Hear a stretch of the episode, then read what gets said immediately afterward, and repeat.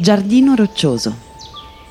Situato lungo la parte delle mura aureliane che incrociano la passeggiata del Gianicolo, risuona lo sciabordio del fontanone dell'Acqua Paola, che si intravede sullo sfondo oltre il tratto superstite delle mura aureliane.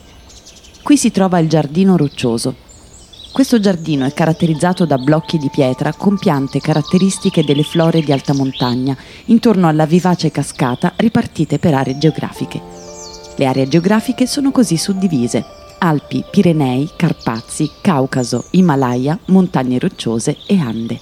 Oltre a queste aree sono presenti anche piante provenienti dall'Etna.